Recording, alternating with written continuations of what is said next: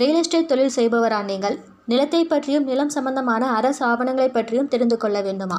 Real estate துறையில் கடந்த பதினேழு ஆண்டுகளாக களத்தில் இறங்கி தான் கற்று தெரிந்து கொண்ட எண்ணற்ற அனுபவங்களையும் அரசு ஆவணங்களையும் சாதாரண மக்களுக்கும் புரியும் வகையில் நிலம் உங்கள் எதிர்காலம் என்ற புத்தகத்தை எழுதியுள்ளார் ரியல் எஸ்டேட் பயிற்சியாளர் மற்றும் தொழில் முனைவருமான திரு சாமு பரஞ்சோதி பாண்டியன். இன்றைய புத்தகத்தினை வாங்கி படித்து நீங்களும் பயனடைய வேண்டுகிறோம்.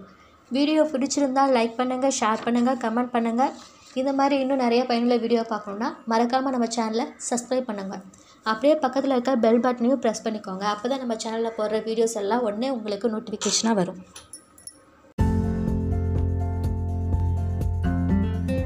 வணக்கம். நான் பரஞ்சோதி பாண்டியன். ரியல் எஸ்டேட் துறையில் கடந்த பதினைஞ்சு வருஷமாக வந்து தமிழ்நாடு முழுக்க சுற்றி வந்து கொண்டிருக்கின்ற நபர். தற்பொழுது நான் வந்து இந்த யூடியூப் சேனலில் வந்து உங்களுடைய நிலம் ஆக்கிரமிக்கப்பட்டால் செய்ய வேண்டிய முக்கியமான காரியங்கள் என்னென்ன அப்படின்னு சொல்ல போகிறேன் அதாவது முதல்ல வந்து உங்களிடம் இருக்கின்ற ஒரு இடம் வந்து ஆக்கிரமிச்சிட்டாங்க அப்படின்னா அது வந்து எப்படி ஆக்கிரமிச்சிட்டாங்க? முழுசாக ஆக்கிரமிச்சிருப்பாங்க. அல்லது நீங்கள் வராத போது சுற்றி காம்பவுண்ட் போட்டிருப்பாங்க. உங்கள் இடத்த அப்படி நூறு சதவீதம் ஆக்கிரமிச்சிருப்பாங்க. திடீர்னு வேற ஒரு வீடு கட்டியிருப்பாங்க.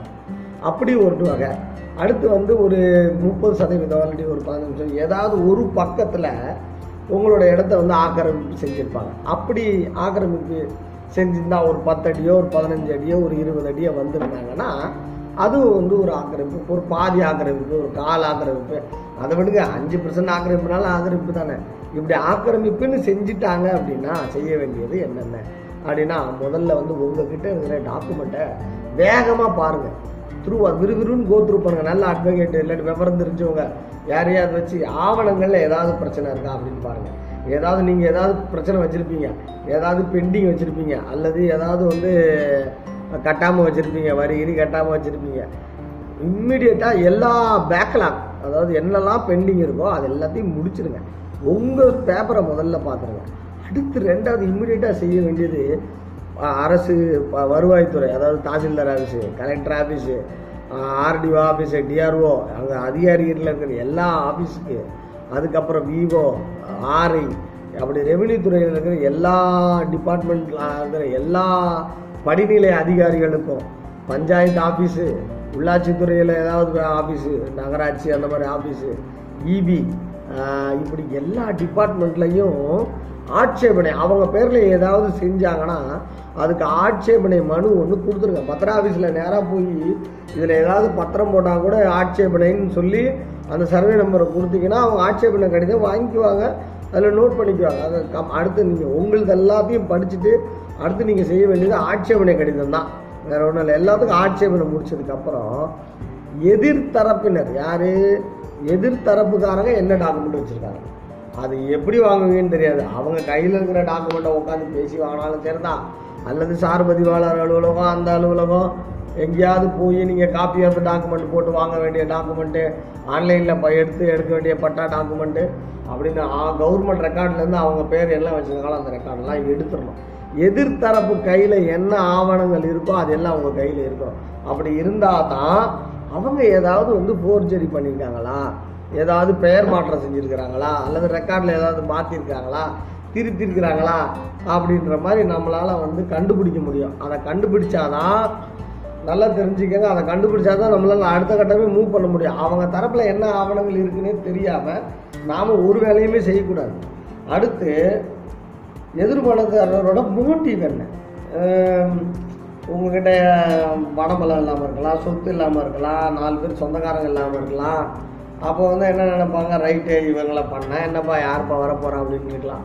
அப்படி ஏதாவது ஒரு ஒரு வாய்ப்பை பயன்படுத்திக்கலாம் அப்படின்ற மோட்டிவ் இருந்தால் நேரடியாக போய் பேசிடுங்க நேரடியாக போய் பேசுதுன்னா யாரையும் பெரிய மனுஷன்லாம் கூப்பிட்டு போகாதீங்க. நேராக வீட்டுக்கு குடும்பத்தோடு போங்க உட்காருங்க பேசுங்க. இதில் ஆனால் எதிர்த்தரப்பு டென்ஷன் ஆகி பேசினா நீங்கள் டென்ஷன் ஆகாமல் இணக்கமாக லீடர்ஷிப்போட தலைமை பண்போட பேசுகிற தகுதி மட்டும்தான் உங்கள்கிட்ட இருக்கணும். பிரச்சனையை மட்டும் புரிய வைக்கணும். அது இல்லை இல்லை நீங்களும் அவனும் கத்த நீங்களும் கத்தனா அந்த இது ஒர்க் அவுட் ஆகுது. ஐயா நீ இடத்த காலி பண்ணு. இது இந்த பத்தடி எங்களுது இந்த வீடு எங்களுது. அல்லடி நான் வந்து முறையிட வேண்டியிருக்கோம் மேலே போய் வேண்டியிருக்கும். அப்படி நேரடியாக நீங்கள் உட்காந்து பேசிடலாம். ஆனால் நல்லா தெரியும் உங்களுக்கு இணக்கமாக பேச தெரிகிற அந்த பக்குவம் வரணும். அவங்க கோவப்படுத்தினாலும் கோவப்படுத்தாத அளவுக்கு உங்களுக்கு வரணும். அப்படி சுமூகமாக பேச தெரிஞ்சால் மட்டும் நீங்கள் போய் நேரடியாக பேசுங்க. எக்காரணம் கொண்டும் நீதிமன்றத்துக்கு உடனடியாக போயிடக்கூடாது. நீதிமன்றம் போகிற மாதிரி இருந்துச்சு இந்த மாதிரி ஆள்கிட்டனா யாராவது பெரிய மனுஷனை நாடுங்க. இல்லாட்டி நீங்கள் பெரிய மனுஷனை கூட உடனடியாக நாட வேணாம். ஆனால் ஊரில் அந்த தலைமை பண்போடு பேசக்கூடிய ஆட்கள் இருப்பாங்க.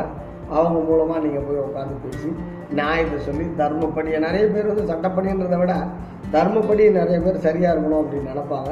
அவங்கள்ட்ட தர்மத்தை சொல்லி நீங்கள் வந்து நிலத்தை ஆக்கிரமிப்பு வந்து காப்பாற்றிக்கிறதுக்கு வாய்ப்பு இருக்கான்னு பாருங்கள் இதுக்கு அப்புறம் அதாவது ரெண்டாவது டைப் ஒரு ஆள் டைப் இருக்குது அதாவது மொதல் டைப் நான் என்ன சொன்னேன்னா நல்லா ஆக்கிரமிப்பில். நீங்கள் வீக்னஸ்ஸு அதை யூஸ் பண்ணலான்னு நினைக்கிறவங்க ரெண்டாவது டைப் வந்து அவனுக்கு இடத்துக்கு வழி அகலமாக இருக்காது. மூணு அடி தான் இருக்கும். அவன் அஞ்சு அடியாக மாத்திரம் நினைப்பான் அப்போ உங்கள் இடத்த ஆக்கிரமிப்பான் அல்லது ஒரு பக்கம் இடம் வந்து கோஸாக இருக்கும் அவனுக்கு. அதை ஒரு சதுரமாக பண்ணுறதுக்கு உங்களோட இடத்துல ஓரமாக ஒரு பத்து அடியை எடுப்பான். இப்படி தேவையை ஒட்டி பண்ணுவான் பாருங்க. அவன் ஆக்கிரமிக்கும் போது பேச்சுவார்த்தைக்கு இடத்து புரோக்கர்கிட்ட போயிடவே கூடாதுங்க. நான் ரியல் எஸ்டேட் ஏஜெண்டாக உங்களுக்கு சொல்கிறேன் ஏன்னா ரியல் எஸ்டேட் புரோக்கர் வந்து வாங்கி கொடுக்கறதுக்கு தான் பார்ப்பான். எப்படியாவது பேசி ரைட் அவன் எடுத்துடாமா பெரியாளுமா முடியாதுமா அப்படின்னு சொல்லி அந்த இடத்த அந்த இடத்துக்காரனுக்கு வாங்கி ஆக்கிரமி ஆக்கிரமிக்கிறவனுக்கு ஒரு நெஞ்சு இருக்கு. ஆனால் இடம் தேவைப்படுது அது எதனால வந்தால் பார்த்துக்கலாம் முதல்ல ஆக்கிரமிப்போம் அப்படின்னு நினைக்கிறதுனால நீங்கள் வந்து முகவர்களை அணுகாதீங்க. ரியல் எஸ்டேட் தொழில் முறையாக பண்ணுறாங்களா அவனை அணுகாதீங்க. அடுத்து பஞ்சாயத்தில் இருந்து அணுகாதீங்க. நேரடியாக போங்க உட்காருங்க. உங்களுக்கு கொடுக்க விருப்பம் இருந்தால் அதிக விலை பேசி கொடுங்க. அப்படி விருப்பம் இல்லையா? நான் கம் முதல்ல என்ன பேசுனீங்களோ மொதல் டைப் பண்ண ஆளுங்கிட்ட அதே மாதிரி பேசி இடத்த காலி பண்ணுங்கய்யா அப்படின்னு சொல்லிடுங்க வேறு எதுவும் நீங்கள் பிடிச்சிக்கிட்டு இருக்க வேணாம். அவங்கக்கிட்ட இந்த மாதிரி செய்யுங்க. இந்த மாதிரி பண்ணுங்கள் நீங்கள் வந்து காலி பண்ணுங்கள் அப்படின்னு முறையாக முறையிட்டுட்டு செஞ்சால் போதுமே தவிர ஒரு எடுத்தோடனே லீகலாக எடுக்க வேண்டாம். லீகலு அப்படின்னு போனோம் அப்படின்னா நான் என்ன சொல்ல வரேன்னா அவங்க பத்திரத்தில் ஏதாவது திருட்டுத்தனம் பண்ணியிருக்கணும். ஏதாவது பிரச்சனை பண்ணியிருக்கணும். அப்படி ஏதாவது பண்ணியிருந்தாங்கன்னா கிரிமினல் கேஸாக நாம் வந்து பதிவு சொல்லலாம். அப்போ நம்ம காவல் நிலையத்துக்கு கொடுக்கலாம். அப்புறம் அந்தந்த மா காவல் நிலையத்தில் சிவில் கேஸு நான் செய்ய மாட்டேன் அப்படின்னுவாங்க. அல்லது காவல் நிலையத்தில் வந்து சப்போர்ட்டாக இருப்பாங்க எதிர் தரப்பு அப்படின்ற பட்சத்தில் மே மேலதிகாரிகிட்ட நீங்கள் போகலாம் மேலதிகாரி மாவட்ட அதிகாரி மாநிலத்தில் இருக்கிற அதிகாரி வரைக்கும் எவ்வளோ தூரம் போக முடியுமோ காவல் நிலையத்தில் போகலாம் கிரிமினல் கேஸாக விசாரிக்கிறதுக்கு மேக்ஸிமம் பார்க்கணும். கிரிமினல் ஏன்னா இந்த மாதிரி போர்ஜரி ஆவணங்கள் பண்ணியிருந்தாங்க அப்படின்னு. போர்ஜரி ஆவணங்கள் பண்ணலைன்னா சிவில் சூட்டாக தான் பண்ண முடியும். ஏதாவது போர்ஜரியோ திருத்தமோ ஏதாவது நல்லா சின்னதாக கண்டுபிடிக்கிற மாதிரி திருத்தி இருக்கிறாங்க அப்படின்னா அதை வந்து கிரிமினல் கேஸாக விசாரித்து நீங்கள் சரி பண்ணி தாங்க ஐயா அப்படின்னு அவங்ககிட்ட மனு கொடுத்து கேட்கலாம். எங்கே போனாலும் புகார் கொடுத்தா அதுக்கு ஏற்பு செய்வு அக்னாலஜ்மெண்ட்டை வாங்காமல் வராதீங்க வாங்கி வைங்க அதெல்லாம் எதிர்காலத்துக்கு நமக்கு தேவைப்படும். அடுத்து காவல் நிலையத்தில் அட்லீஸ்ட் வந்து கம்யூனிட்டி சர்வீஸ் ரெஜிஸ்டர் இருக்கும். சிஎஸ்ஆர் அட்லீஸ்ட் சிஎஸ்ஆர்லையாவது போட்டு விசாரிங்க சார். விசாரித்து ஒரு நடவடிக்கை எடுங்க சார் அப்படின்னு நம்ம சொல்லலாம். அப்போது ரெண்டு தரப்பும் ஒரு இடத்துல வந்து காவல் நிலையத்தில் வந்து உட்காந்து பேசும்போது சட்டத்துக்கும் காவல் நிலையத்துக்கும் கொஞ்சம் பயந்து தன் தரப்புல இருக்கிற நியாயங்களை சொல்லும்போது சில பலவீனமான விஷயங்களையும் அவங்க சொல்லுவாங்க. நமக்கு தெரியும். சபைக்கே வரா சபைக்கு வந்தால் தான் என்ன அவன் சைடு என்ன இருக்குது அப்படின்னு நமக்கு தெரியும். அதனால் வந்து சிஎஸ்ஆர் காப்பியாவது போட்டு விசாரிக்க அடுத்து இந்த மாவட்ட அதிகாரிகிட்ட மாவட்ட லெவல் அதிகாரிகிட்ட பெட்டிஷன் கொடுக்கும்போது டிராஃப்ட் ரொம்ப தெளிவாக இருக்கும். டிராஃப்டில் வந்து இது கிரிமினல் கேஸில் தான் விசாரிக்கணும் அப்படின்ற அந்த பாயிண்ட் இருக்கு இல்லையா? அது இருக்கணும். இல்லாட்டி அவங்க இது கோர்ட்டு நீங்கள் சிவில் சூட்டில் நீதிமன்றத்தில் பரிகாரம் தேடிக்கங்கன்னு சொல்லிடுவாங்க. அப்போது ரொம்ப தெளிவாக அதில் டிராஃப்ட் அப்படி இருக்கணும். வாய்ப்பு இருந்தால் இது மாதிரி கிரிமினல் கேஸுக்கு வந்த ஜட்ஜ்மெண்ட் அதாவது சிவில் சூட்டே கிரிமினலாக ஃபோர்ஜரி பண்ணியிருப்பாங்கல்ல அதுக்கு வந்து சில ஜட்ஜ்மெண்ட்லாம் இருக்குது அந்த மாதிரி சில ஜட்ஜ்மெண்ட்ஸ் கோர்ட்டில் ஆல்ரெடி கொடுத்துருக்குற ஜட்ஜ்மெண்ட்ஸ் அட்டாச் பண்ணி நீங்கள் மனு கொடுத்தீங்கன்னா இன்னும் வேலிடாக இருக்கும். நிச்சயமாக இந்த இந்த யூடியூப்பில் கேட்குறவங்க உங்களுக்கு அந்த மாதிரி ஏதாவது ஜட்ஜ்மெண்ட் காப்பி வேணும் அப்படின்னா நான் நிச்சயமாக உங்களுக்கு நான் அனுப்பி விடுறேன். தொடர்பு கொள்ளுங்கள் அந்த மாதிரி இப்போ ஃபைல் பண்ணும்போது கொஞ்சம் வேகமாக நகர வாய்ப்பு இருக்குது அடுத்து லேண்ட் மாஃபியா இவங்கக்கிட்ட நம்ம வந்து ரொம்ப ஜாக்கிரதையாக இருக்கணும். அதாவது தொழில் முறையாக நிலத்தை ஆக்கிரமிக்கிறவங்க. முதல்ல இந்த மோட்டிவில் நீங்கள் பார்த்துக்கோங்க. அவங்க வந்து வாய்ப்பு கிடைச்சா ஏற்கலாம்னு நினைக்கிறவங்களா? அல்லது உண்மையாகவே அதாவது அவனுக்கு தேவைப்படுறதுனால ஏற்கிறான்னு நினைக்கிறேன் உங்கள் இடத்த ஆக்கிரமிக்கணும்னு நினைக்கிறவங்களா? அல்லது தொழில்முறை ஆக்கிரமிப்பாளர்களான்னு பாருங்கள் தொழில்முறை ஆக்கிரமிப்பாளர்கள்னா நிச்சயமாக பேசிட்டு இருக்க வேணாம். நேரடியாக வந்து அவர்களோட பெரிய அளவில் அவங்க அரசியல் அதிகாரம் பவர் இப்போ காவல்துறை எப்படி இருந்தாலும் சரி பெரிய அதுக்கு மேலே பெரிய அளவில் கொண்டு போனோம். பத்திரிக்கையில் கொண்டு போனோம் மீடியாவில் கொண்டு போனோம். அதெல்லாம் கொண்டு போய் அதுக்கப்புறம் அவங்கள பொறுத்த வரைக்கும் நம்ம வந்து சூட் போட்டுருணும் சூட் போடாமல் அது வந்து சிவில் சூட் தான் போடணும். போட்டு உடனடியாக அதை வழக்கு நடத்துறதுக்கு பார்க்கணும். எல்லா இடத்துலையும் கொடுத்துட்டு சூட் போட்டு நடத்தணும். ஸ்டே ஏதாவது வாங்கணும். அவங்க உள்ளே வரக்கூடாது அப்படின்னு ஏதாவது இன்ட்ரீம் வாங்கணும். இன்னொன்று தெரிஞ்சுக்கங்க நமக்கு முன்னாடி அவங்க வாங்கிடுவாங்க அதனால் வந்து அவங்க வந்து தொழில்முறை ஆட்களாக நில ஆக்கிரமிப்பாளர்களாக தெரிஞ்சால் நிச்சயமாக வந்து அஹ், கோர்ட்டுக்கு போகணும். இதுதான் வந்து என்னோடய பதினஞ்சு வருஷத்தில் நான் கேள்விப்பட்ட எனக்கு தெரிஞ்ச நில ஆக்கிரமிப்பு சம்மந்தப்பட்ட இதுக்கு செய்ய வேண்டிய வேலை. இது இல்லாமல் நல்ல வழக்கறிஞர்கள் நல்ல நல்ல ஆலோசனை இருக்கிறவங்க துணை இருந்தாங்கன்னா நிச்சயமாக ஆக்கிரமிப்புக்கு இல்லை வந்துட்டா அதை வந்து ரிமூவ் பண்ணுறதுக்கு நிச்சயமாக அவங்க உதவி செய்வாங்க.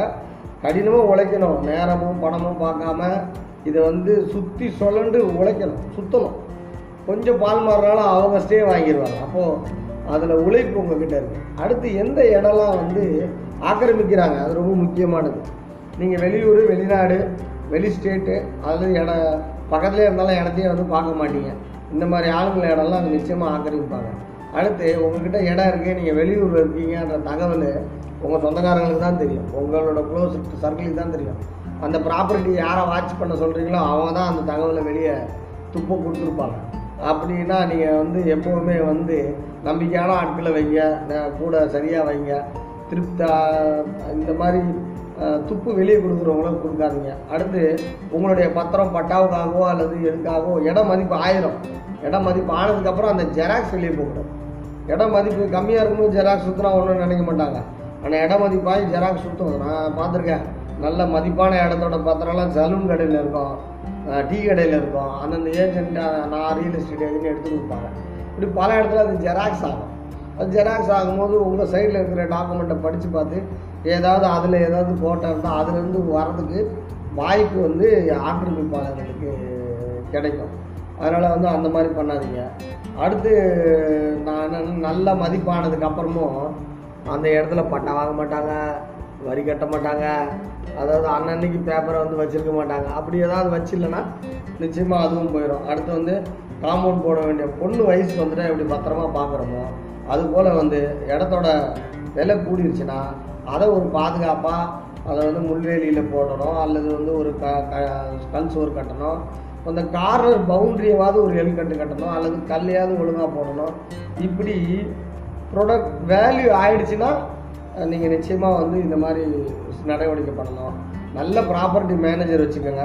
அல்லது நீங்கள் அடிக்கடி வந்து பாருங்கள் இது மட்டும்தான் வந்து அந்த சொத்தை வந்து ஆக்கிரமிப்புலேருந்து காப்பாற்ற முடியும்.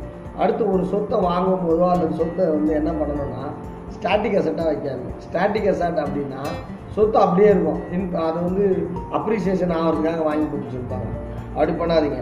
கேஷ் ஃப்ளோ வரணும். அதாவது அந்த சொத்துலேருந்து ரெகுலராக பணம் வரணும். மாதம் ஆண்டு வருமானம் வருஷ வருமானம் அல்லது ஆறு மாதம் வருமானம் மூணு மாதம் வருமானம் டெய்லி அப்படி அந்த லேண்ட்லேருந்து எப்படி வந்திருப்பாங்க வாடகையாகவோ அல்லது புத்தகையாகவோ அல்லது பயிர் செய்கிறதாகவோ அல்லது ஏதாவது ஒரு ரெண்ட் ஏதாவது ஒரு தொழில் பண்ணுற மாதிரியோ அந்த சொத்து வந்து பிஸ்னஸ் நடக்கிற மாதிரி அதாவது பணம் வர மாதிரி பண சுழற்சி உருவாகிற மாதிரி அல்லது நீங்களாவது தங்கிட்டீங்கன்னா உங்கள் வாடகையாவது மிச்சமாகும் உங்களோட வேரன்ஸ் வச்சுருக்கலாம் உங்களோட குடோன் வச்சுருக்கலாம் அதுக்காக உங்களுக்கு மிச்சமாகும் இப்படி ஸ்டாட்டிக் அசட்டாக டைனமிக் அசட்டாக நீங்கள் வச்சுருக்கும் போது நிச்சயமாக வந்து உங்களுடைய சொத்து ஆக்கிரமிப்பு ஆகாது இந்த வீடியோ காண்ற நண்பர்கள் நம்மளோட நம்ம என்னோட ப்ராப்தம் ரியல்டர்ஸ் யூடியூப் சேனலை வந்து சப்ஸ்கிரைப் பண்ணுங்கள் அதுக்கப்புறம் வந்து உங்களுக்கு சொத்தில் ஏதாவது பிரச்சனைனா கன்சல்டிங் ஹண்ட்ரட் பர்சன்ட் ஃப்ரீ ஆடியோவில் வரேன் வீடியோ காலில் வரேன் அல்லது ஃபோன் நிறைய எத்தனை வாட்டி வேணும்னு சொல்கிறேன் தேவைப்பட்டால் சைட்டை தமிழ்நாட்டில் எங்கே இருந்தாலும் வந்து பார்த்துட்டு உங்களுக்கு ஆலோசனை கொடுக்குறேன். அனைத்தும் ஹண்ட்ரட் பர்சன்ட் ஃப்ரீ அதனால் வந்து யூஸ் பண்ணிக்கோங்க பயன்படுத்திக்கோங்க. உங்களுக்கு சொத்துக்கள் சேரணும் ஐஸ்வர்யம் பெருகணும். நன்றி வணக்கம்.